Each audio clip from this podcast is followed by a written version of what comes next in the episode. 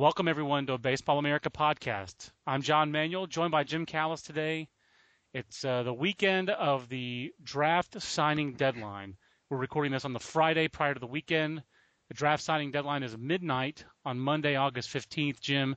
When a team, uh, if a team doesn't have their player signed by 12:01, uh, when Tuesday starts and Monday ends, they lose the rights to those to those players. So it's the fifth year of a draft signing deadline, Jim.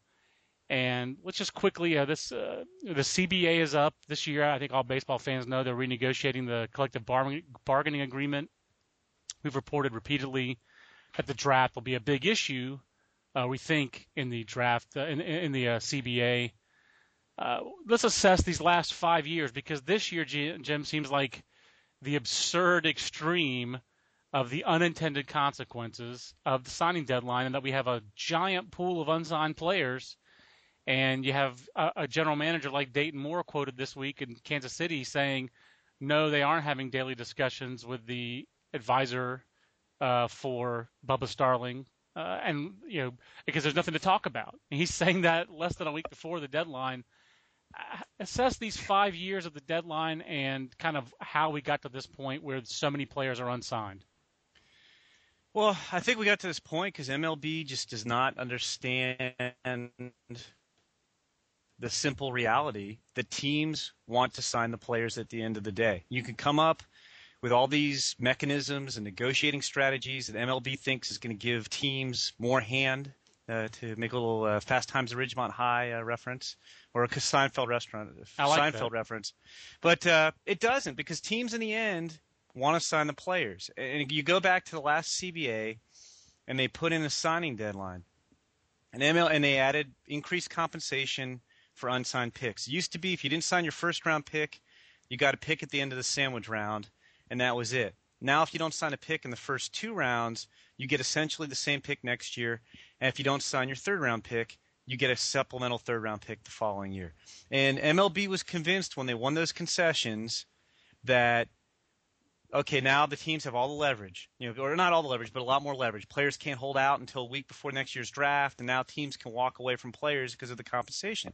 Well, teams don't want to walk away from the players, so it doesn't work. And the deadline part of it didn't add any leverage because agents just need a deadline. It could be the day after the draft. It could be three weeks after the draft. It could be August 15th. It could be a week until before the next year's draft. And these players are going to get pretty much the same money because the teams Uh, will just get taken to the deadline by the agents. This year, what's happened? it seems like the strategy for MLB this year is to tell teams, especially with college juniors and especially with a majority of the first round picks so far, you may you know you have to make an, a written offer, a formal written offer within 15 days of the draft. And there are a lot of players out there, you know, first rounders, college juniors, who got offered MLB's recommended bonus offer within 15 days of the draft, and that's been it. And I don't know when MLB is going to tell teams, okay, now you can negotiate. But that's why things have been so slow this year. Not just in the first round, but if you look, there are a lot of unsigned college juniors all over the draft. Um, and that, that's MLB, amazing, to be honest, Jim. To me, that's that's almost more amazing than the fact that we only have four of the first. Uh, well, we have five of, of the first 25, 27 draft picks signed. The the fact that college juniors who have about as little leverage. I mean, I know they have some leverage. Oh, I could go back as a senior, but these guys don't want to go back as seniors. And the fact that the, there's this giant pool of college juniors unsigned at this point is kind of remarkable. I think I think that's what really well, you know what it is? the tale. They've created a will because here's the, the reason they're unsigned. And a lot of these guys probably are going to sign close to slot or for a little over slot. You know, we saw yesterday you know, Anthony Meo signed for $625,000, which is a little over slot. Adam Conley agreed to $625,000, which is a little over slot. Uh, uh, B.A. Vollmuth signed for slot with the A's in the third round. But the problem is, it's not that these guys, I wouldn't even call it holding out. I think people are just antagonized on the players' side of this. If you're, because if you're a college junior and you're basically being told you have to sign for slot, well, who came up with these slots? Were they negotiated? Right. No. the slots are lower than they were in 2006, which, Which is is ridiculous when you think of how much the revenues of baseball have grown. And what happened was when they instituted the extra compensation and the signing deadline in 2007, MLB, like I said, thought, okay, we control the draft now. The teams are in control. So they cut the slot recommendations by 10%. And what happened was a lot of guys held out just to get the 10% cutback, and they got it. And they've basically educated players and agents that the longer you wait, the more you get paid. You know, if you're, you know, if you get paid more if you sign August 15th than you do if you sign August 1st, than you do if you sign July 15th. And then agents basically, I mean, I talked to a lot of agents, and they basically regard the slots only as that's the number you can sign for right away. They otherwise think it has no basis in fact. And last year, you know, I lined up the top 50 slots in baseball, what they, those were worth, and then what the top 50 bonuses in baseball were worth, and the slots were, were 37% lower than the bonuses.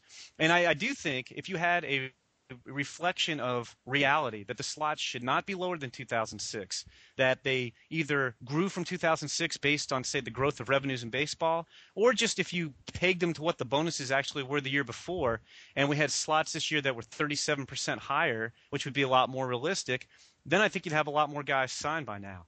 And so I, I, I blame baseball for this problem because they're heavy-handedly telling guys this is what you have to take and it's numbers that MLB created. It's not numbers that MLB and the union negotiated. And like I said, I mean, to tell a guy you're worth less. You, and here we are in, in a draft that everybody considers one of the best drafts in recent memory.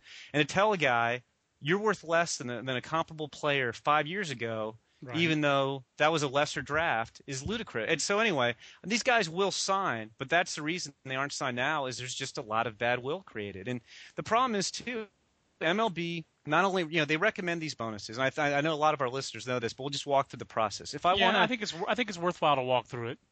If I want to sign John Manuel, let's say I draft you in the third round. Uh, first of all, you, want you overdrafted to, me.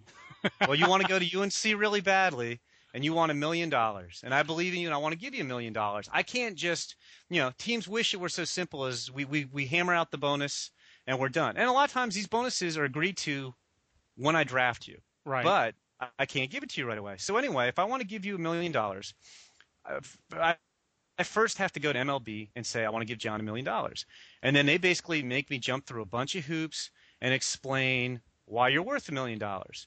And I can have all these arguments, scouting reports, this and that, and then MLB without fail. I, I can only think of maybe one example I know of where they agreed with the team, and that's because they talked the Astros out of signing Drew Stubbs out of high school, which wound up hurting the Astros.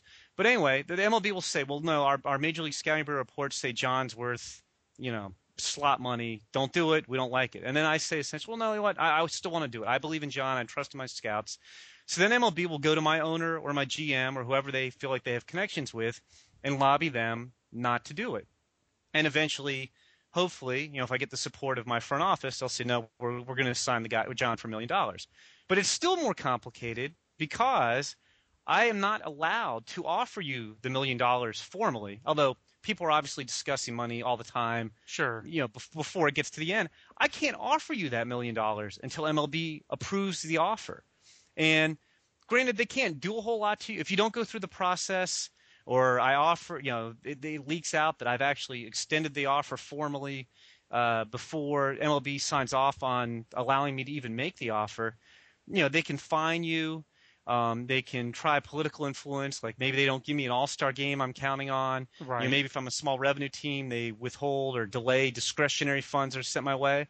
And I had somebody tell me this morning that this year MLB has actually, I don't even know how they could do this, but MLB has actually threatened to take away future draft picks from teams who don't go through the process. So it's it's just a horrible, horrible process. It's not just a matter of I, you that again. They're threatening to take away future draft picks. I don't even know like the legality of that, if they could actually do that. But that's what somebody told me this morning when I we were we were grousing about how stupid the whole process is and how it makes it much more difficult. And I was told that uh, that that MLB. I mean, again, I don't know if they really have the the power to do that. Like that's if amazing. that would stand up. Because if I were a team and they took my draft picks because they didn't like the fact that I extended an offer too early, uh, I mean, a fine's one thing, but the draft picks are worth a lot more than what the fine would be. I mean, I think you have an issue there. So I, I, I don't know if that would stand up under scrutiny if they actually tried to do that. But you know, it's it's not just a matter of scouting the player and determining what you think he's worth and reaching a deal.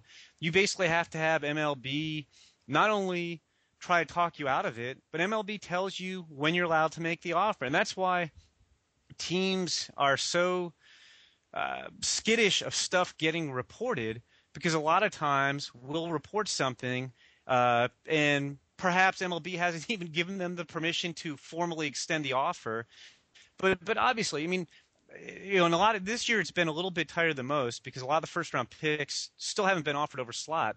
But in a lot of cases, there is behind the scenes discussion going on where I may be talking to the, you know, if I'm a team, I'm talking to the agent and we're negotiating, even though I may not formally have MLB's permission to extend those offers to the player. You still have to do some of that because if you don't, there's no way you can sign everybody, uh, you know, going into the final weekend. I mean, just just look at the Blue Jays right now have four picks in the first two rounds, and then their third through tenth picks round picks are all unsigned.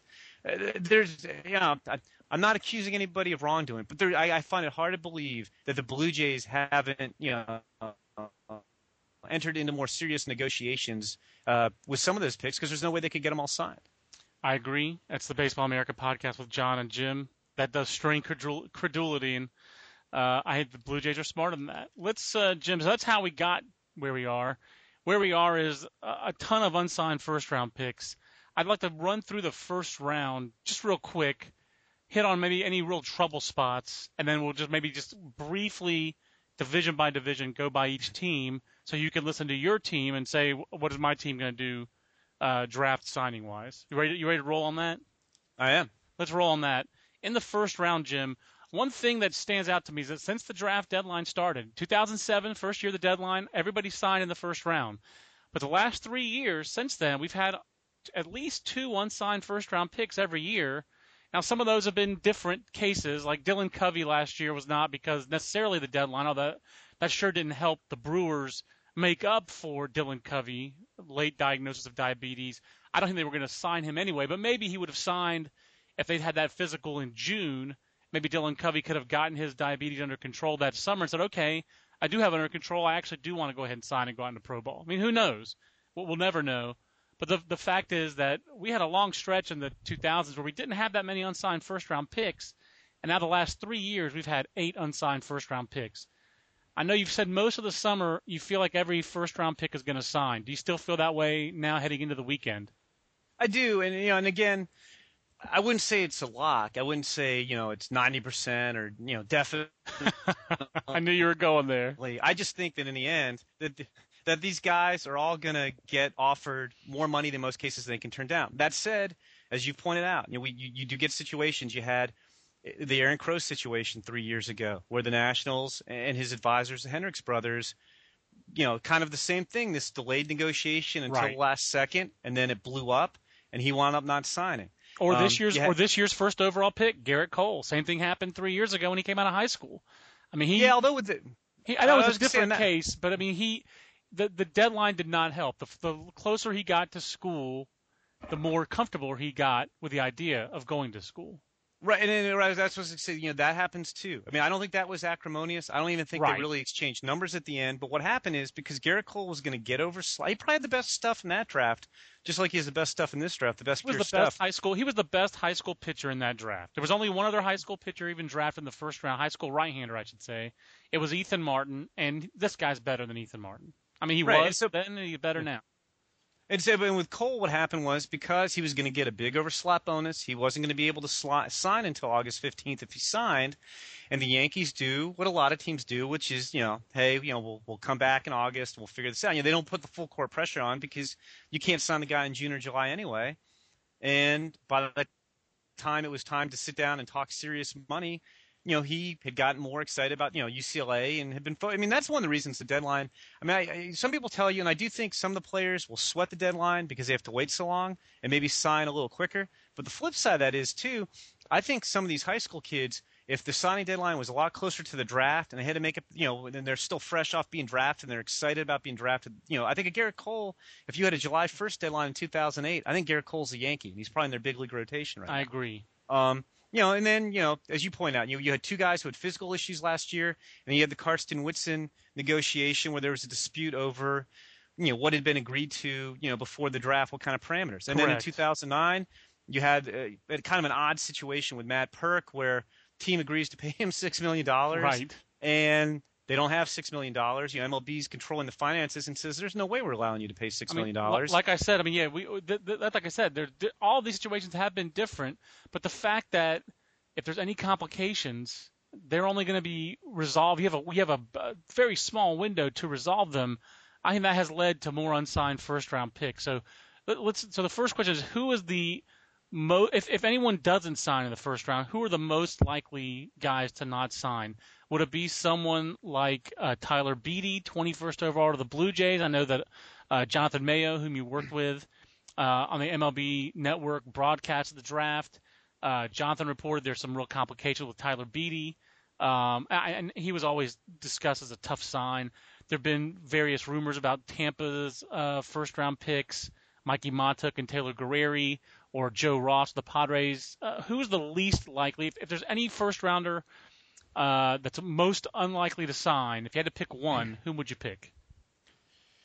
Be really up in the air, you know, because it's you know Jonathan, who I respect a lot. You know, had a story last night. Oh, Tyler Beede's pretty much going to Vanderbilt. It's over. And the funny thing about that was, right after the draft, you had some people reporting, oh, he's got a pre-draft deal already in place, which the Blue Jays angrily denied. So, which I, I, I believe, I believe that he did have a pre-draft deal in place, but not with Toronto. I believe he had That's... pre-draft deals. My information is he had pre-draft deals in place with one or two other clubs, but not the Blue Jays. Right, but it was reported that the Blue Jays already had a deal with. So anyway, right, that was better. Um, yeah, and so anyway, I, I, I made a couple calls, and, and, I was told, you know, that isn't as, you know, it's just they're not close because again, the team is not authorized to offer, you know, yeah, I don't know if they've offered slot. I don't think they've really offered more than slot as far as I can determine, and, and that's not going to get it done. But I don't think, you know, I think if they don't offer slot, yeah, he'll go to Vanderbilt. It's, you know, if I had to pick a guy, it, well, the thing is, there's there's no obvious guy. I mean, there's guys who could be problem. I mean, you hear talk that Danny Hultzen you know, is asking for 13 or 14 million dollars, um, which I don't think he's going to get if that's true. Um, and again, I mean, he's a college junior, hasn't been over slot, uh, hasn't been offered over slot, you know, and and you have the possibility that something blows up. I mean, you have Taylor Jungmann, the Brewers, uh, you know, haven't made an over slot offer on their two college pitchers. Um, and you know, and, and, Taylor Jungmann's represented by Hendrick Sports Management, which had Aaron Crow. And again, you know, if you know maybe Jungmann has an expectation of a big league contract, you know, I, I don't know what he was looking for exactly going into the draft, and maybe that blows up a little bit. Um, you know, Beede's potential. You know, you hear stories. Joe Ross, the Padres high school pitcher at 25, you know, has been offered, you know, over two million dollars and and balked at it. You know, and if that's the case, you know, how much higher are they going to go? Uh, you know, Blake's Swihart, I think, might take three million dollars to sign uh, by the Red Sox. Although I think they'll spend it, but that's still, you know, that, that's a lot of money. So I, you know, it wouldn't surprise me if there's a guy or two, you know, that there's bad blood or something, you know, maybe somebody, you know, has the Barret Loux, Dylan Covey situation like last year where something crops up in a physical at the last second. But, um,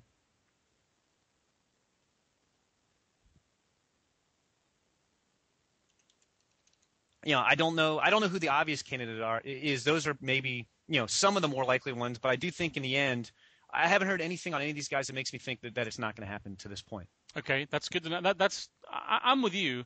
I think maybe there'll be one guy who doesn't sign, and it might be even a surprise. But uh, the over under, if we were sending over under, the probably the same. You know, if we're, we're Vegas and we're trying to split the money evenly, yeah, the over under probably should be 32 is how many first round picks? 32 out of 33 it's just you know if you were it would be tough to pinpoint which you know as of right now nothing i don't think has blown up to the point where you're like oh you know i don't think that guy's going to sign. I'm not a gambler but I would bet the over under would be 31 because the last three years eight guys haven't signed in the first round. Just using those numbers i'd say you should expect even though we don't know necessarily who it will be right now i would say you should expect i think it's fair to expect two guys to not sign if I had to pick two guys who wouldn't sign, I don't have as much information as you uh, on this, but it wouldn't shock me if it's one high school guy and one college guy. I think all these college guys should sign. And to me, Jungmann and Mahtook, because the the Rays, you know, have a lot of picks, and it just seems like most of the time teams that have a bonanza like that, um, and they had an unprecedented bonanza, it's hard to sign all those guys. Um, and I think that uh, I don't think Mahtook wants to go back to school, but it wouldn't shock me. And then uh, the other college guy would be Jungmann, like you said. I don't expect him to go back to Texas. but it is Texas. They have their own TV network this year. Maybe Taylor Jungmann wants to do uh, Longhorn Network sideline commentary for the football team. Um, but uh, one of the other things that you talked about, and then on the high school side, it wouldn't shock me if one of those high school pitchers wound up in college. But I don't. I, I'm with you. I'm hoping actually that all 33 guys sign, and I and I like college baseball. Um, so I kind of hope some of those guys wind up in school. Jim, one of the things that we've talked about off air uh, the last week or so is just the, the the bonuses and the money that these guys are going to get. And why don't you tell that? Well, you don't have to tell the details, but it sounds like the first we have Gerrit Cole's the only guy signed in the first nine selections. No, no, Trevor Bauer. Trevor Bauer. I'm sorry. Thank you, Trevor Bauer. Um, approximately how much money do we think those first nine picks, those eight other unsigned guys, you know, from Javier Baez, Lindor, Archie Bradley, Anthony Rendon, Bubba Starling, Dylan Bundy, uh, Danny Hultzen, Gerrit Cole, that's going to be around $50 million, isn't it, for those eight other guys? Is that a conservative estimate? Am I a little low in saying $50 million? Well, well, Bud Selig's probably choking if he if he hears hearing you say that. Uh, yeah, you know, it's for the six elite guys. You know, Gerrit Cole, Danny Hultzen, Dylan Bundy, Bubba Starling, Anthony Rendon, Archie Bradley, who are all in the top seven along with Trevor Bauer. You know, last Monday when I did Ask BA, I kind of put in. I, I maybe I'm I'm angling to work in Vegas because I put an over under on those six guys because I think yeah. they're all going to get big league deals or two sport deals where the bonus is spread over multiple years. I put the over under on those six guys at forty-one and a half million bucks, and that might be light. That might be light. Um, and then Lindor and Baez at eight and nine, I don't think are quite in the same class, and you're going to have kind of a tug war between the player side is going to sit there and say, hey, you know, the first seven picks in this draft averaged about six or seven million dollars. We're not saying we're in their class, but we should get, you know, say four million. They'll try to piggyback on that a little bit.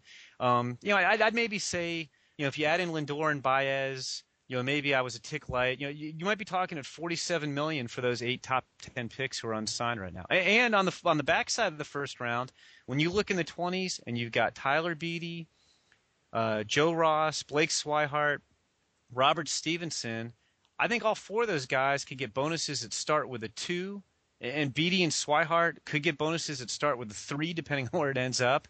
And you also have Alex Meyer lurking down there, and Alex Meyer is advised by by the Boras Corporation.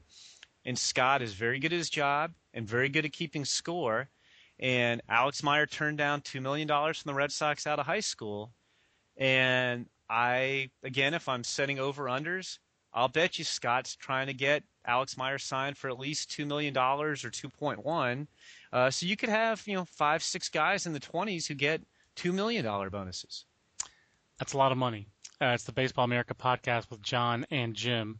Uh, Jim, let's talk about let's let's go team by team. Let's start in the National League because everyone always has from the American League East. Let's start in the National League East. It appears that the Braves are a team. but it's going to go alphabetical. It doesn't seem like the Braves have got anybody.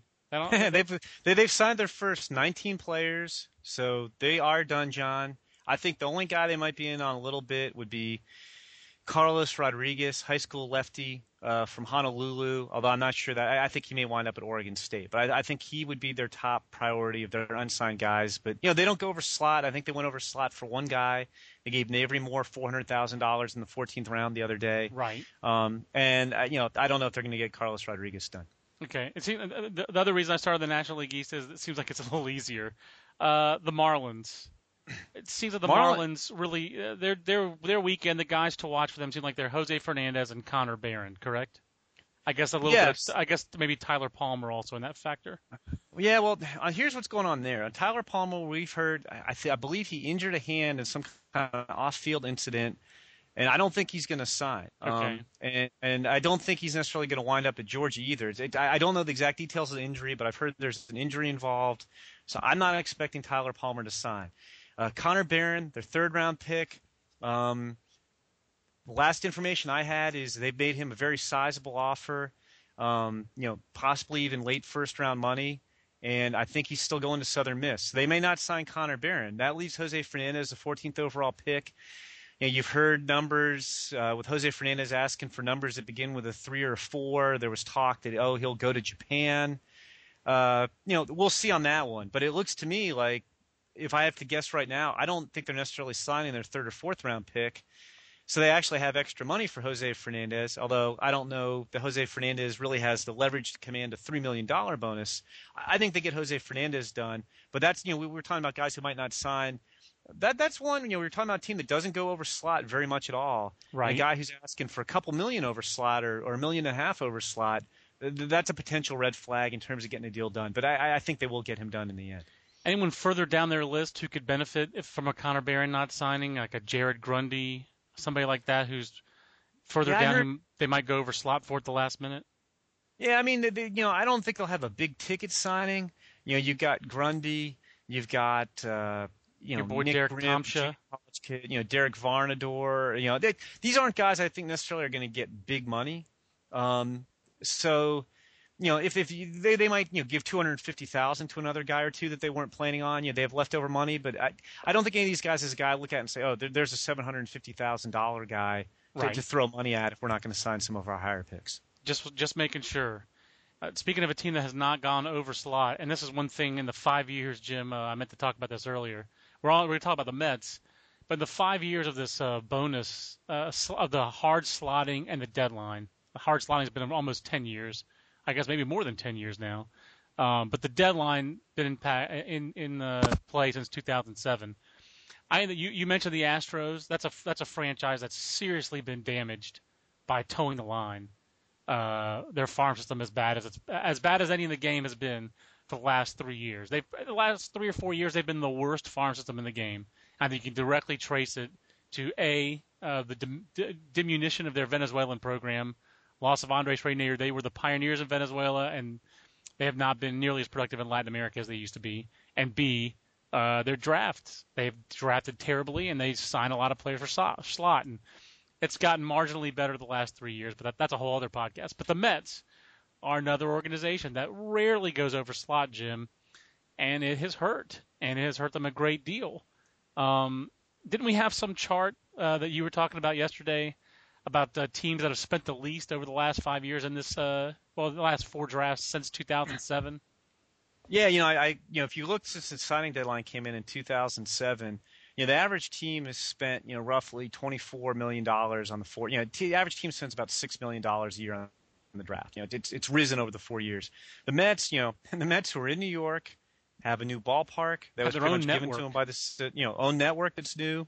The Mets have spent a total of 18 million dollars on the draft, which Total. is, you know, ha- half of what the Washington Nationals have spent.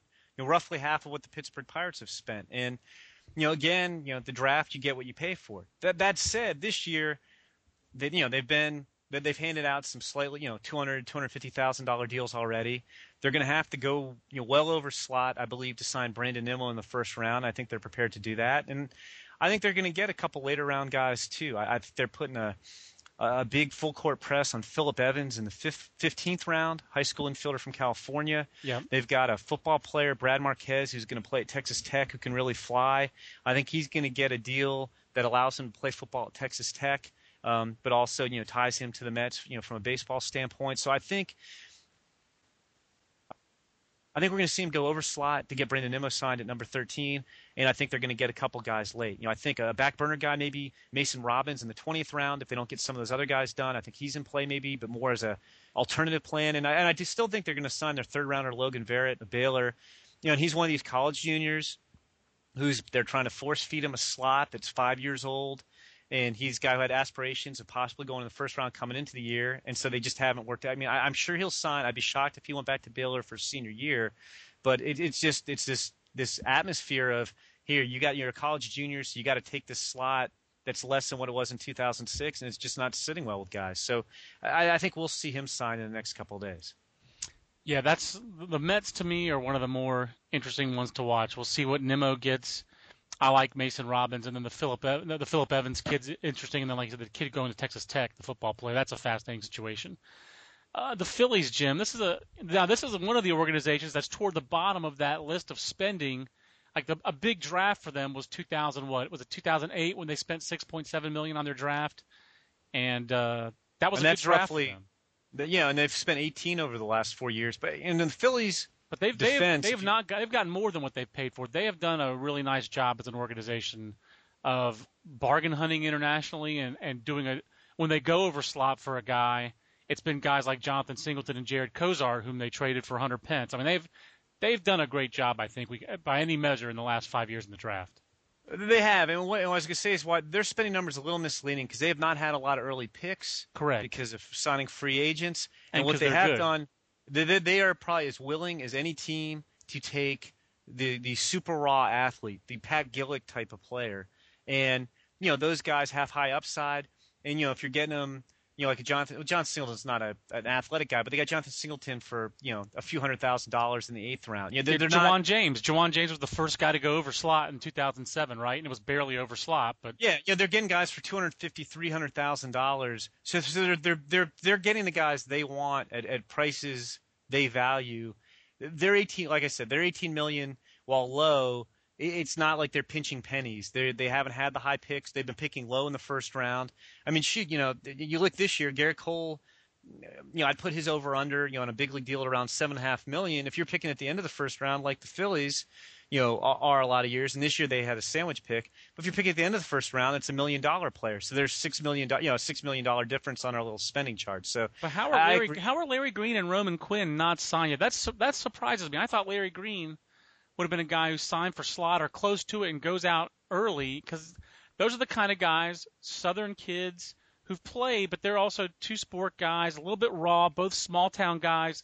They needed to be in the GCL this year, I think. Uh, that that that seems like a situation that it surprises me that neither of those guys had signed yet.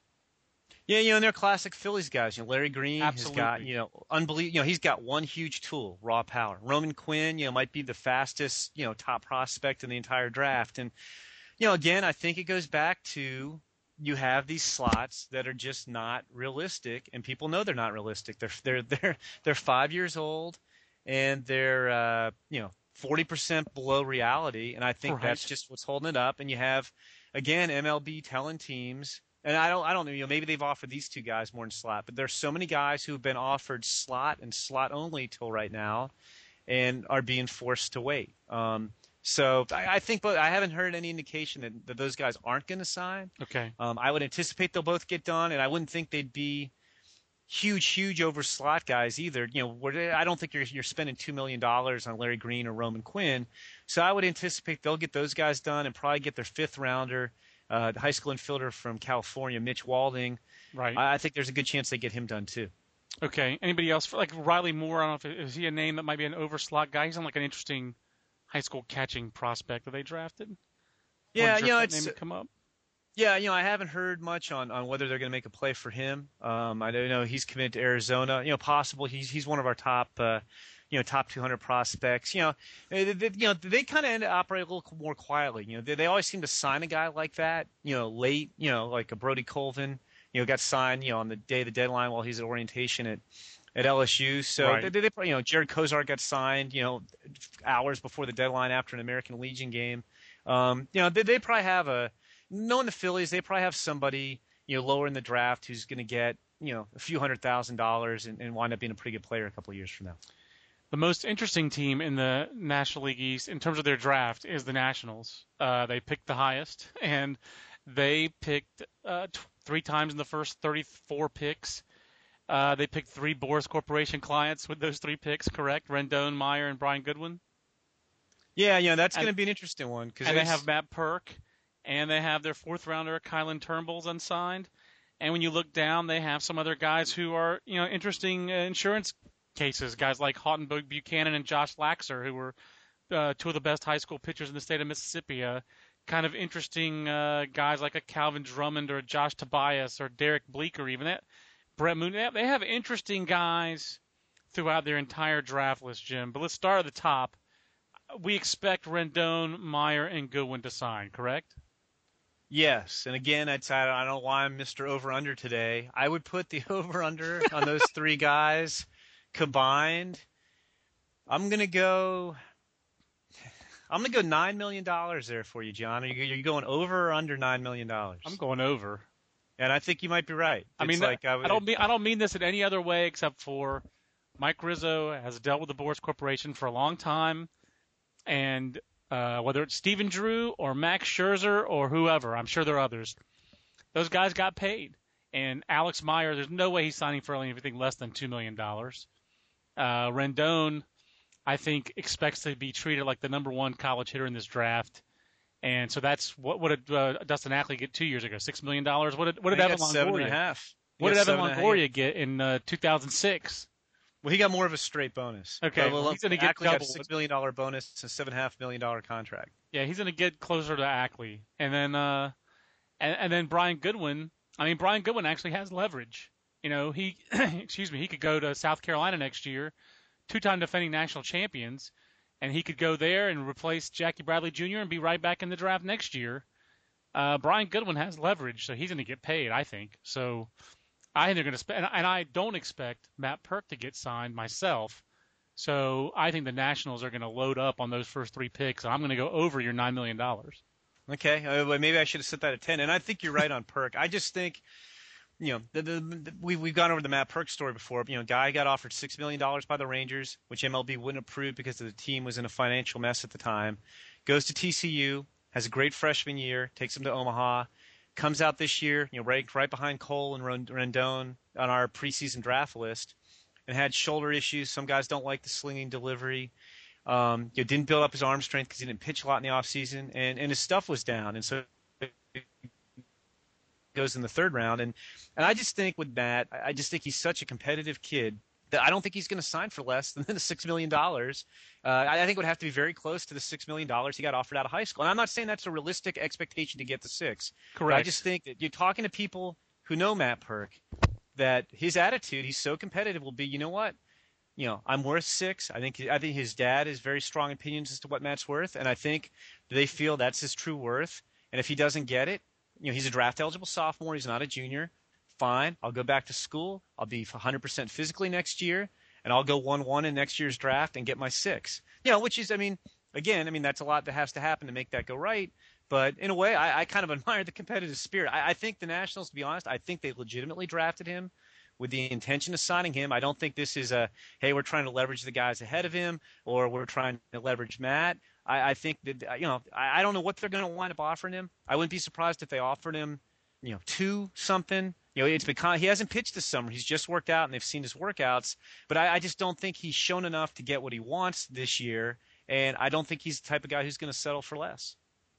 Completely agree. I think you've. I, th- I think you're. Uh, you're. I mean, hey, all that said, he still could sign. But if I'm Matt Purke and I'm looking at all these reports out of the Cape Cod League and summer college leagues and seeing how the 2012 draft class doesn't look as strong as the 2011, I'd I'd bet on me. I would Yeah, I bet think on. that's I would bet on Matt do. Purke. And, Yeah. and I think you know, you mentioned Buch- Hawtin Buchanan and Josh Laxer, a couple of Mississippi pitchers drafted in the 19th and 20th round. To me, I think yeah, and the Nationals have done this in the past couple of years when they've drafted guys like Strasburg and, and Brian Harper. I think those guys are backup plans. If something falls Yep. through with one of these guys, Yep. you know, in the, in the you know, good Rendon, Meyer, Goodwin, then they'll use that money to go get get those guys. You know, when they didn't sign Aaron Crow a few years ago, they spent on J.P. Ramirez. And Exactly. yeah, the other guy you asked about was Kylin Turnbull in the fourth round. He's another one of these guys that I think the Nationals have offered slot, and it's like you can have slot or you can have slot. And right now, he's a, he's he's a he's a junior college sophomore who's committed to Oregon, and I don't think he's going to sign for slots. That just comes down to you know how much they're willing to raise their offer between now and, and Monday night. I just yeah, the other the other factor there, a small factor, is a lot of these college commitments are made with the with the assistant coach or the recruiting coordinator, um, and that at Oregon was Andrew Checketts when Kylin Turnbull made that, and that is no longer Andrew Checketts. He's no longer with the Ducks. He's the head coach at UC Riverside, if, if memory serves, not Riverside, Santa Barbara. So I just wonder if that'll factor in. I'm sure the Nationals know that, and maybe that's why he's being offered slot or slot. Uh, just also wanted to note this was a huge year in the draft in Mississippi, and all those top guys in Mississippi out of the high schools there. It was a great year for high school baseball in Mississippi, and Connor Barron's unsigned, Brandon Woodruff's unsigned, Senquez Golson's unsigned. The only guy who signed, I don't think any of those guys are necessarily going to sign either. I think all three of those guys are likely to go to college. Hawtin Buchanan's unsigned, Josh Laxer, Mason Robbins, all those guys may not sign. It's it is crazy. Uh, word got out in the state of Mississippi. Um, let's go real quick to the National League Central, Jim. A lot of rumors with the Chicago Cubs uh, because the Cubs have money, but they've got. Uh, so they finally announced Trevor Gretzky, I guess, huh? Yeah, you know, it's weird. Is you know, we we've been talking about that one, you know, for about a month. You know, it, there was a story. Bob Elliott in the Toronto paper talked to Tony Gwynn. Trevor Gretzky was going, to, you know, Wayne's son, obviously, It was going to San Diego State. And Tony Gwynn told Bob Elliott, seems like it was about three years ago, but I think it was more like three weeks ago, that Trevor Gretzky told them he was signing. And then MLB.com, which report, you know, reports all the transactions, actually showed Trevor Gretzky signing on July 22nd. Well, the only thing was, the weird thing about that was he never showed. MLB sends out a spreadsheet to teams every day during the week that shows what every bonus is in the first 10 rounds, and they highlight the new signings. Trevor Gretzky never showed up on that spreadsheet until yesterday, like three weeks later. And similarly, MLB has this internal contract system that the teams can all access to look up bonus information or major league contract information. And Trevor Gretzky never wound his way into that. So we've been wondering for three weeks, you know, how much money did he get that they are keeping this, you know, so top secret? And it was 375. So I'm not sure. I'm not sure what all, what all the secretive nature of, of hiding his $375,000 bonus was, but we we now know that Trevor Gretzky got got signed for 375,000, and I think I think actually, John, that may be my most retweeted tweet ever. when I tweeted last night that he signed for 375,000, I think that's been retweeted like 75 times. Um, and it's not just Cubs fans. And you know, maybe I got a boost because Keith Olbermann retweeted it, so I got his followers. Re- but it's like I've, I've gotten uh, you know a trillion retweets from Trevor Gretzky's bonus. You mean you got more on that than on Eric Haase? I can't believe that. I, I did. Well, Eric Haase is just fresh this morning. You know, and, and the funny thing about Gretzky. Well, again, teams like who they like. You know, we, we kind of build a consensus. You know, we're not scouts. We talked to a bunch of people, kind of build a consensus. Our reports on Trevor Gretzky were, you know, interesting. You know, six foot four, lean body, power potential, but you know, kind of a really work in progress. Needs to go to school. I, I don't think we saw him as as as anywhere really near the same kind of player the Cubs saw him as. Yeah, pretty interesting. Now they have unsigned first rounder Javier Baez committed to Jacksonville that's a weird one. I, I don't think any of us expect. Do you expect him to go to school? Any chance he's going to go to school?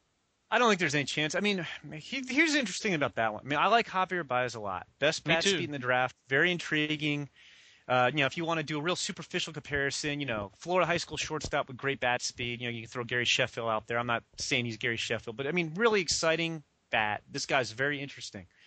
That said, I don't think he was going any higher than number nine in the draft. Right. You know, it's possible. There may have been teams. This happens all the time. You know, you know, you're not supposed to talk money. You know, the players aren't supposed to talk money for NCAA rules. Teams aren't supposed to talk money with players before the draft. You know, yeah, right. That never happens. Right. It's possible somebody behind the Cubs was you know making some promises to Javier Baez if he got to him. But I'm that, that's almost a deal that surprised me that the Cubs when they took him didn't know. Okay, this is what it's going to cost. But right. My understanding on That's that one is, is the Cubs have a bunch of unsigned players, and that you know, you look at the major league team, you look at some of the Cubs draft signings. When the Cubs want a guy, they pay for him. You know, the money doesn't seem to be an object, and I think that's more a situation where Baez has been told you're going to get taken care of. It's just going to have to happen, you know, in the last couple days before the. That's just one where I, you know, again from the college baseball standpoint. So I don't oh. think they're. Go ahead. I'm sorry. I was just going to say I, I think you know he'll get done. It's just it's you know, I don't think a whole lot has been done on it yet.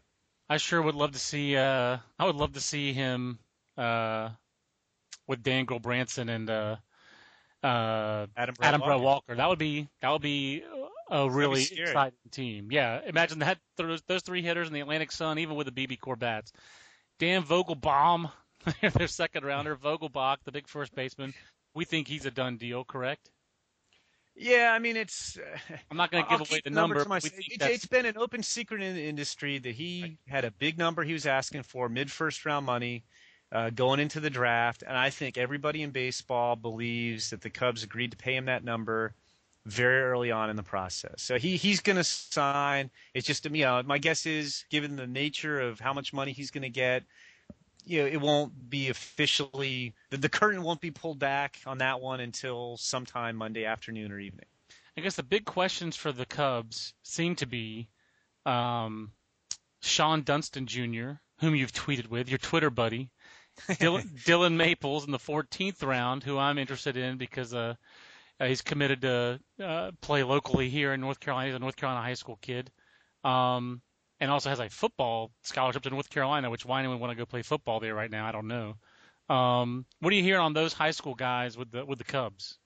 I think they could go either way. Um, early in the summer, I, I thought Dunston was more of a done deal than I think apparently he is. I, I think that could go either way. You know, I mean, he's in a great situation. I mean, obviously, you know, his father made a lot of money playing Major League Baseball. So it's not like the family needs the money. And he's either going to get a sizable bonus to go play for the team that drafted his dad, number one overall in 1982, or he's going to go to Vanderbilt. And, you know, I, to me, that's a win win situation. I think Dillon Maples is kind of the same thing. Dillon Maples is either going to get a huge bonus or he's going to go to UNC for three years.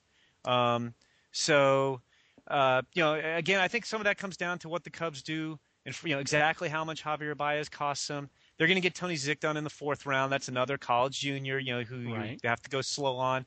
Taylor Dugas, uh, I've heard Dugas. more. Uh, Come Dugas, on, man. Sorry, Dugas. Seinfeld uh, reference, prognosis negative on that one. um, I think Daniel Lockhart probably signs. Uh, Keith Lockhart's son, the ex big leaguer. I think with Dunston and Maples, it could be, you know, just you know that, that you know I don't think either one of those guys is going to be real cheap. You know, it, I don't know the numbers involved. It might be they might be seven figure bonus guys to sign them. And it just comes down to a matter of, of how much money they have left at that point. And like we were talking about with Gerrit Cole, you know, Shawon Dunston's at Vanderbilt right now.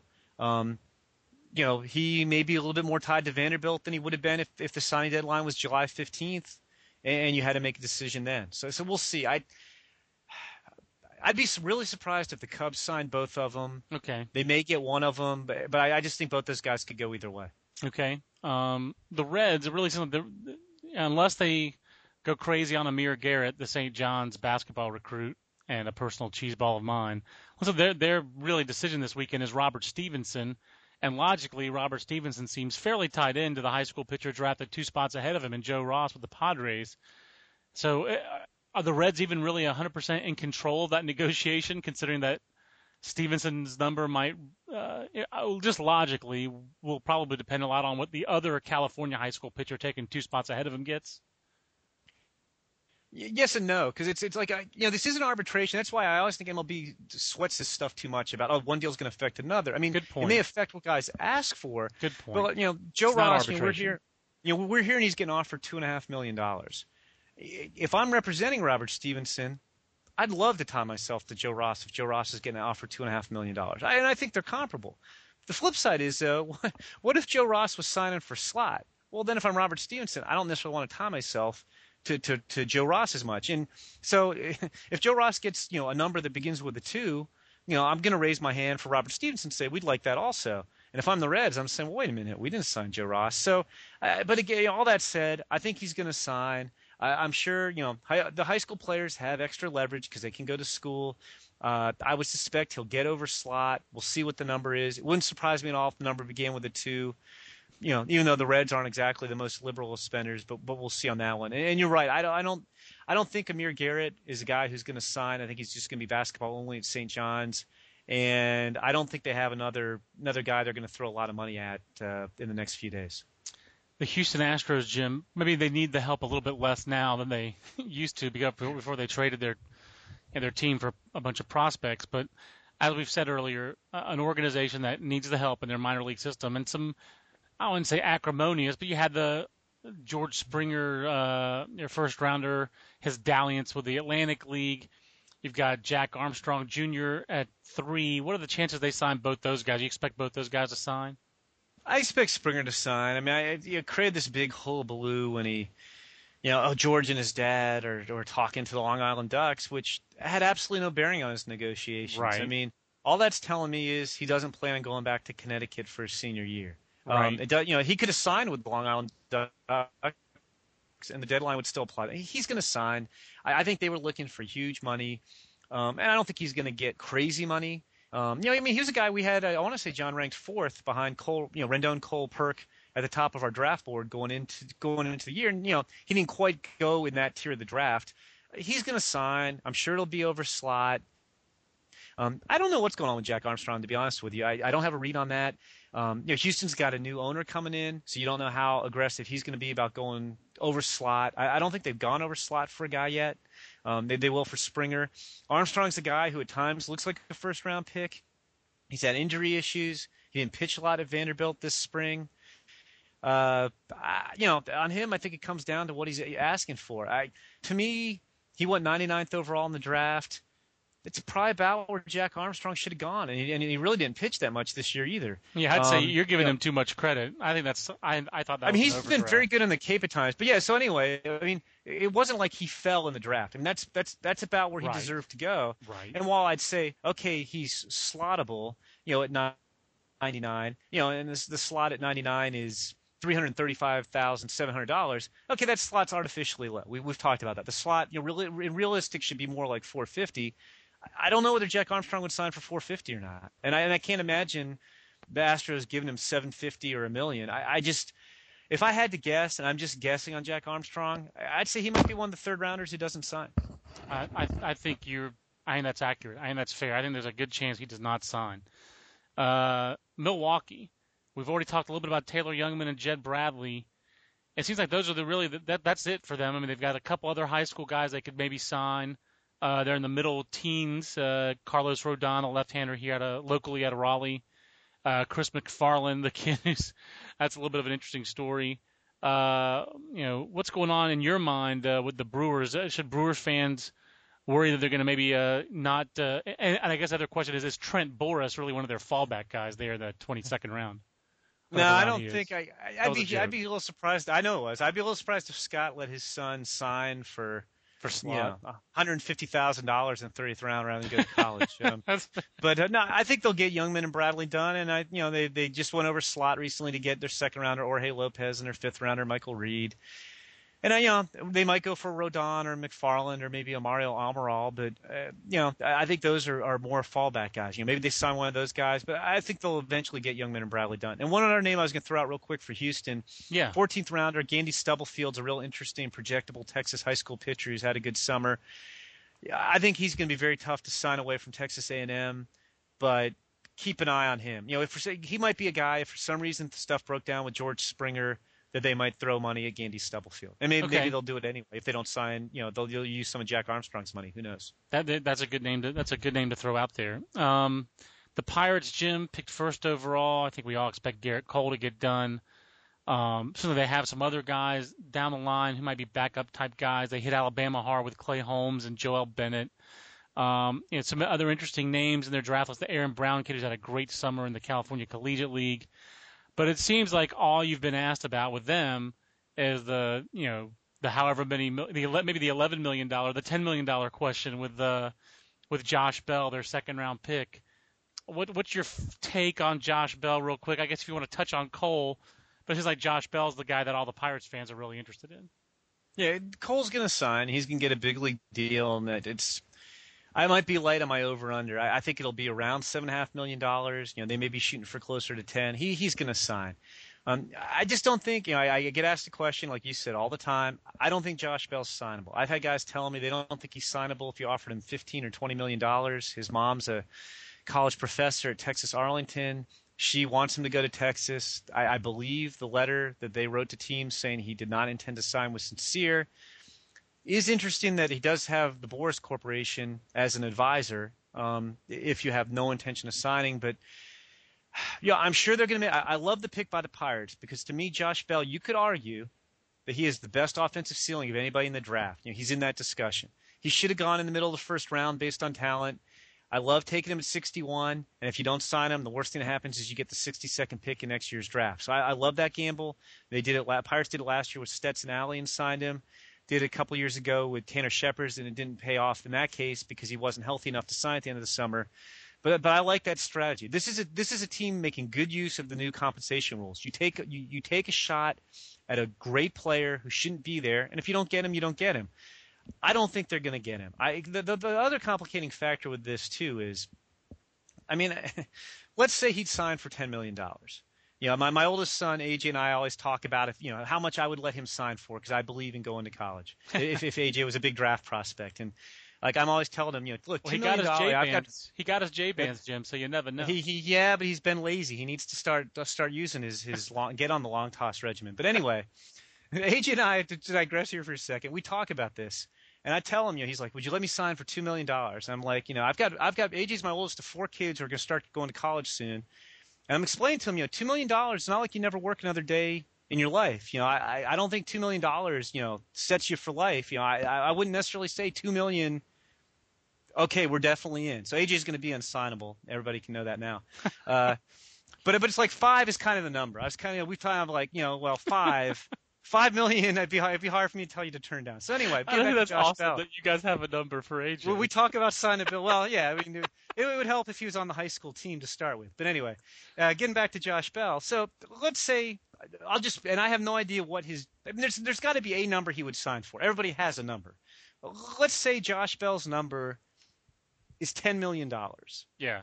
I, I, have no idea. I, I, and I've had people tell me they don't think he'd sign for ten. If Josh Bell's number is ten million dollars, here's the problem. One, I don't think the Pirates are going to offer him ten million dollars. That would amaze me. I love Josh Bell, but I would, I would, that would amaze me. It would probably kill Bud Selig. Bud Selig would would probably die if that deal got announced. Choke on his hot But dog. two, but two, yeah, when he's at the custard stand. Two, Josh Bell has the same agent as Gerrit Cole, and there is no way no way Scott Boras is going to let Josh Bell in the second round get more money than the number one overall pick in the draft. So if you're going to pay Josh Bell ten million, and this is just all speculative, right? You're going to have to give Gerrit Cole like twelve and a half. And and the Pirates have been as aggressive as anybody since Frank Coonelly's been there in the draft. You know, and the great irony of that, of course, is Frank Coonelly's former job with MLB was to tell to administer the draft program and tell teams why they were crazy for going over slot which he obviously his tune has changed now that he's with the small revenue Pirates. But anyway, you know, again, this is all speculative. I just can't see any way they get both. I don't think they can give Josh Bell a number high enough to sign without having to give Gerrit Cole more than that. And I really don't think the Pirates, as aggressive as they've been, are going to go to something like twenty or twenty-two million dollars to sign the top two picks in their draft. That's what I was about to say. That would be amazing if Frank Coonelly is the executive who oversees a team that gives team that, that spends approximately twenty five million dollars on a draft class. That and, you know, and that's something. one. I mean, we we'd probably see. You know, they you know, MLB would like get an assassin on retainer and start taking people out. You know. So anyway, aside from Josh Bell, I think what the Pirates are going to do. I don't think they're going to sign Josh Bell. I think they're going to treat Clay Holmes, who you mentioned in the ninth round as their second round pick. And I think Clay Holmes is, is going to get a sizable bonus, and he'll sign uh, before the deadline on Monday. Okay. Um, wrapping up the NL Central. This podcast is getting longer than last year's, but uh, that's okay. Uh, Charlie Tilson and the Cardinals, Jim. Charlie Tilson's the highest unsigned pick with the Cardinals. He's a Chicago-lander. He's a guy you actually went out to go see this year. You had your parka on, and you went out, you, uh, went out to go check him out. Uh, First of all, how would AJ pitch Charlie Tilson? And two, is he going to sign? And is there anybody else the Cardinals might sign here late at the deadline? I think AJ, who goes to Charlie's high school, would go after him with a high fastball. Try, try to go after him with a high fastball, and then maybe set him up for a slider. But uh, you know, he's pretty much the only guy left for the Cardinals at this point. I think he's going to sign. I think the final issue is going to be, you know, he was their second round pick. They gave Kolten Wong 1.3 million as the 22nd overall pick in the first round and I think you may have a little. Uh, you know, a lot of teams are very cognizant of what they pay their first rounder and try not to pay somebody more than him. So I think eh, you know I, think he's going to come in around Kolten Wong's bonus. It's just a matter does he get a little bit more, a little bit less. But I think Charlie Tilson is going to wind up signing. Again, you know, if he gets that kind of bonus, we we probably won't have it officially until Monday night. And I, I don't think I don't think there's anybody else that they're really, you know, hot after. You know, if they didn't sign Charlie Tilson, you maybe they'd give money to like a Brett Graves in the 26th round or Aramis Garcia in the 20th round. You know, it, it, one of those type of deals, but it wouldn't be the, you know, they'd have a little money burning a hole in their pocket. Gotcha. It's the Baseball America podcast with John Ejum. Uh, Diamondbacks, Jim, the only team in the first nine picks that's got a first rounder signed uh, in with Trevor Bauer, but they still have an unsigned player um, and Archie Bradley, who, judging by his Twitter, is very bored with not being signed. Uh, you got Andrew Chafin. They got a lot of unsigned. This is such a picks. stupid process. Yes, it's a, it's a horrible, it's it's a horrible process. I mean, nobody in they the game is going to tell you it's a good process. They did sign Anthony Meo yesterday for 625, but you know they have a bunch of question marks here, and it's it'll be you know I think they're going to aggressively go after. They're going to sign Archie Bradley. In my mind, he's a better prospect than Zach Lee who was another high school right-hander slash college quarterback prospect. Last year got 5.25 million from the Dodgers. I like Zach Lee. Archie Bradley's a better prospect. It's a great comparison. Uh, you know, That's a tremendous. I may be comparison. low on these guys. So to me, if Zach Lee's worth five two five, and again, this is an arbitration, Archie Bradley's worth at least six. I mean, Archie Bradley, who knows what Archie Bradley will get? You know, and that'll be interesting because Trevor Bauer got a big league deal with 4.45 million in guarantees, but a very good chance to earn seven million. My guess is, is they'll try to bring Archie definitely in under seven. If I had to guess on Archie Bradley, I'd guess six to six and a half on him. I think that's Um, a good guess. I like that. I, I mean, it, that makes a lot of sense. Somewhere between Trevor Bauer and Zach Lee. That makes a lot of sense. Yeah. All right. So I think that's what we're going. And with their other guys, you know, there's the. I, I do know that they, I- uh, I've talked to Dimebacks. They're going to be aggressive going after players, but I don't think they've made a lot of progress. Andrew Chafin's interesting in the sandwich round because he's Yep. a draft eligible sophomore because he Yep. missed a year with Tommy John surgery, and I like Andrew Chafin a lot. You know, he had a very good year. Tired a little bit toward the end because he was coming back from Tommy John, and he, I mean, he was pretty much money for the first two thirds of the season, going seven, eight innings every Friday. You know, giving up about one run. And while he did go 43rd overall, and that's obviously a very lofty draft position, at the same time, Andrew Chafin could come back next year as a junior and have a lot of leverage. And I mean, John, do you think it's? I mean, I, I don't know what'll happen with him. I think he could go either way. I don't think it's impossible that Andrew Chafin could go in the top 15 picks next year if he comes back fully healthy. I, I completely agree. And then it's also very possible that a guy with his delivery uh, and and the injuries he's already had in his past could go to this northern school in the MAC. And if you have any slip up, even if you just have one or two bad starts in the MAC, that'll be magnified. If you have any physical setbacks, like he's didn't he have a physical setback this year? He got a tired arm because he, you know, he made like 10 Right. consecutive starts. Yeah, yeah, but and that's So exactly. you're that's what I'm saying. about. So, so I agree completely with you. He has the upside where he could go in the first 10 or 15 picks next year. It's just risky for him. And if you, right. And I wouldn't fault him for betting on himself, but boy, that's a big risk. It's a bigger risk for him, I think, than it is for Matt Purke. Right, and then to, to get him, so with him, I mean, I think he'll sign because again, when you take a guy that high in the draft, like we were just talking about Charlie Tilson, you know, who had a big price tag. When you take a guy in the top couple rounds, you're, you're the team is usually prepared to pay him. You know, like we're talking about all these first round picks, the eight guys who haven't signed in the last few years. About half of those guys weren't even money decisions; it was goofy stuff. So usually, when you take a guy at the top of the draft, you're prepared to pay him. So my guess is he'll sign. Although it wouldn't shock me if he went back. You know, you, then they got a bunch of guys in the you know five through ten. I don't think they're real close with Michael Perez right now, high, a high school catcher from Puerto Rico. Right. Um, Matt Price from South Carolina. He's another draft eligible sophomore, right, John? Oh yeah, absolutely. And he, I think You know- he's going to be a very tough sign because I I, think he there's may a go back. chance. There's a chance that Matt Price, as good as he's been as a closer in college, and he's been outrageously good. Uh, to me, he's like the Mariano Rivera of college baseball. He could start for them next year. They've talked for the last two years about Matt Price being in the rotation at South Carolina, and it would not shock me if he went in the rotation next year, and that that's their selling point. A, Ray Tanner holds on to his players in the draft very well. B, Matt Price, they could be telling Matt Price, we're going to be make you our Friday night guy. We'll put Forrest Michael in the on. bullpen, and he could pitch himself into the first three rounds. You're right, and, and I was just going to say make the same point about Ray Tanner. Uh, guys love to play for Ray Tanner. I, I think there's a good chance Matt Price goes back to South Carolina. I think so too. You know, and Ben Roberts is kind of the Montana version of uh, of Wyoming's Brandon Nimmo. I don't think that one's super close yet. You know, we'll we'll see on that one. You know, he he's supposed to go to Washington State, and then Kyle Winkler. You know, there were reports a couple days ago he'd agreed to terms pending a physical, and he he had some issues at the end of the season, had a stress fracture uh, in, in his arm, and well, that physical was supposed to be a couple days ago, and we still haven't heard that he's signed yet. So I don't know. You know, he's supposed to sign, but I'm not sure what the holdup is eh, on that one right now. We, I guess we'll find out about that, you know, fairly soon, I would think. And um, so those are their main guys. You know, again, I think that, you know they'll they'll definitely get Bradley and Chafin done. I think they're going to try to be aggressive. Um, I don't know if they have a late round guy that they're really going to go after big if they don't sign one of the top guys. You know, maybe a Michael Cederoth in the 41st round. That I, I think Cederoth is probably their best late round pick, but I think he's headed for school. The Baseball America podcast with John and Jim. Let's wrap up the National League and then we'll do a two-parter, Jim, because we've gone long. We'll do a two-parter with the American League as a separate podcast. Uh, the Rockies, I, I can't imagine that Tyler Anderson and Peter O'Brien or Ross Stripling. Uh, Ross Stripling says he's going back to school, right? But I can't imagine those first two guys, Anderson and O'Brien, are going to be difficult signs. Is there anybody they've got lying out there in the weeds they might go high on? I guess. And have you heard anything on the status of Preston Tucker there in the 16th round for them? Yeah, you know, I mean, Anderson is one of these, you know, the, the second or third tier college pitchers in the first round, waiting to see what guys sign for, been offered slot. Uh, Peter O'Brien, college junior, third round. My guess is he's been offered slot. and and those guys will eventually sign. I think Stripling's probably headed back to Texas A&M at this point.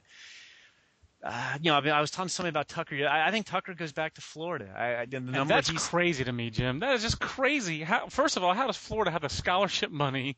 Because their recruiting classes every year are awesome. Second of all, this guy can play. I, I Preston Tucker. I'm I'm never been as high on him as Aaron Fitt was.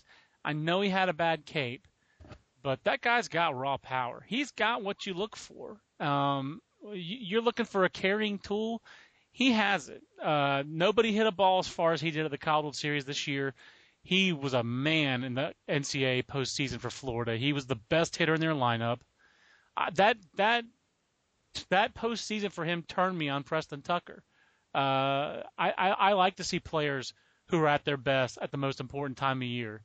And uh, I'm surprised that he would go back to school. What has he got? That, what can he possibly prove at Florida next year? I, well, yeah, I don't know what more he can prove, and I and I, I was going to say the same things you did. Had a terrible Cape play last year, which you know hurt him in the eyes of the big scouting brass. You know, had a slow start, and then he was so good in the postseason this year. Problem, I think, and this is why he lasted till the 16th round, is there's mixed opinions on him, and he's looking for sandwich round money. I think And I just tr- don't know- Go ahead. I'm sorry. I was just saying, I just don't know if the Rockies are going to give it to him. That's what the problem is. I, I- I think you know it's going to take at least bottom of the sandwich round money, six hundred thousand plus to sign him, and I'm not sure they're going to give it to him. You know, Not you a know, lot that, of that's not a lot of not a lot of players in the SEC finish with a 545 slugging percentage, and he produced this year. And he walks as much as he strikes out. I like. I, I've come around on Preston Tucker, not as much as Aaron Fitt, but I know Aaron Fitt will be shocked when he listens to this podcast, which I'm sure he'll do during his sister's wedding this weekend. But um, I I bet you he'll be surprised at how much I've warmed on Preston Tucker. But he was. He was pretty impressive. He took. A, I just saw him take a great BP before the first game in Omaha, and then take that into the games, and I was, I was impressed at how locked in that guy was. The You know, he's a guy go ahead. we got to mention with Preston Tucker. You know who the area scout is on Preston Tucker? I do know who the area scout is. Our own Alan it's, Matthews. it's our old colleague, Alan Matthews. So we're, we're gotta- rooting for Preston, Preston Tucker sign. Preston That's- Tucker that- signing. That's not why I've turned. I will say that. Uh, I actually had not talked to Alan about Preston Tucker. I try not to talk about uh, that stuff with Alan. Uh, very excited for Alan to get Charlie Blackmon to the big leagues this year. Shout out to Alan on that. Uh, let's go to the Dodgers. Chris Reed, Ryan O'Sullivan. Uh, you know, we know the Dodgers' financial situation. Is there anybody the Dodgers are going to go crazy on here late, Jim, or are they just going to have to sign these guys for slightly above slot because they're college juniors? Well, yeah, you know the Dodgers, their situation aren't don't have a lot of flexibility. Chris Reed's going to sign today, I think, and I think he's going to get a little bit more money than Sonny Gray got two picks behind him. Sonny Gray got stunning. one five four. That is Um, stunning, isn't it? No, I mean, was Chris Reed really going to go back to Stanford? But I'm just saying though, that he, if you at the start of the draft, Jim, if you said Chris Reeves was going to get more money Oh, than yeah. Sonny Gray, that I, would I, I, shock yeah, I, yes, yes, I see what you're saying. I thought you were saying it was stunning he was going to sign. I like yeah, Chris. I- I, like Chris Reed, but I mean, like, I'm just stunned that he got more than Sonny Gray. There, there are a lot of agents out there who have college pitchers who are not excited that Sonny Gray signed for 118,000 over slot, but that was a case where I think the team knew Sonny very well. Sonny's extremely competitive, and they put the carrot of you sign now, you signed a couple, couple weeks ago, and we'll get you to Double A before the end of the season, and you'll be in great shape to make the big league team at some point next year. Right. And then you know, it's like we're talking, you know, Sonny's another guy who bet on himself. right. You know, he hey, could I have love held Sonny. out for three weeks and probably gotten closer to Yeah. 1.8, 2 million dollars. But Sonny'd rather, you know, you know Sonny Gray. He wants to compete. I love and Sonny he- Gray. Yeah, And I and so I- Sonny. I hope Yeah. people. I hope that people, when they think of Sonny Gray, that the first two things they think of is that he got less money than Chris Reed, and that Vanderbilt left him out too long in the College Series, and he and he blew that game in the eighth inning against uh, I guess it was Florida, because Sonny that day his compete tool was on full display, and for the best and the worst reasons. He did not have his best stuff that day or his best command, but he kept his team in the game for seven innings, and I I'm rooting for Sonny Gray big time, and I want people to think. I, I I want expectations for Sonny Gray to be high because whatever people's expectations for Sonny are, his are higher. But I just can't believe that in the end he's going to sign for less than Chris Reed. It's it's just it's crazy. Well, you know, again, it's the system, John. I know, He signed I know. first. The guy who signs last gets more money. So anyway, What a um, they'll get system. Chris Reed done today, I think, for somewhere you know a little bit north of Sonny at 1.54 million, and that might be it for the Dodgers. I I don't know that they're going to be able to sign Ryan O'Sullivan in the fourth round or Jamal Moore in the tenth round, and uh, you know I, I just don't know if they have any more you know anything else left in their wallet after they pay uh, Chris Reed. That might be it. So is Ryan O'Sullivan going to be our top prospect at NAIA next year? Is that what you're telling me? He's really going back to school? Um, I don't. Well, he's been at what? I mean, he started at San Diego State, and he was going to transfer to. You know, he had granted, uh, I guess, what academic problems there. Was going to transfer to Florida International. Couldn't get in there academically, so he transferred to Oklahoma City, an NAIA program. But there's some kind of. Yeah. I, Trans- I never realized this before this year. You know, there's a transfer. You have to get a release when you transfer, an athletic release.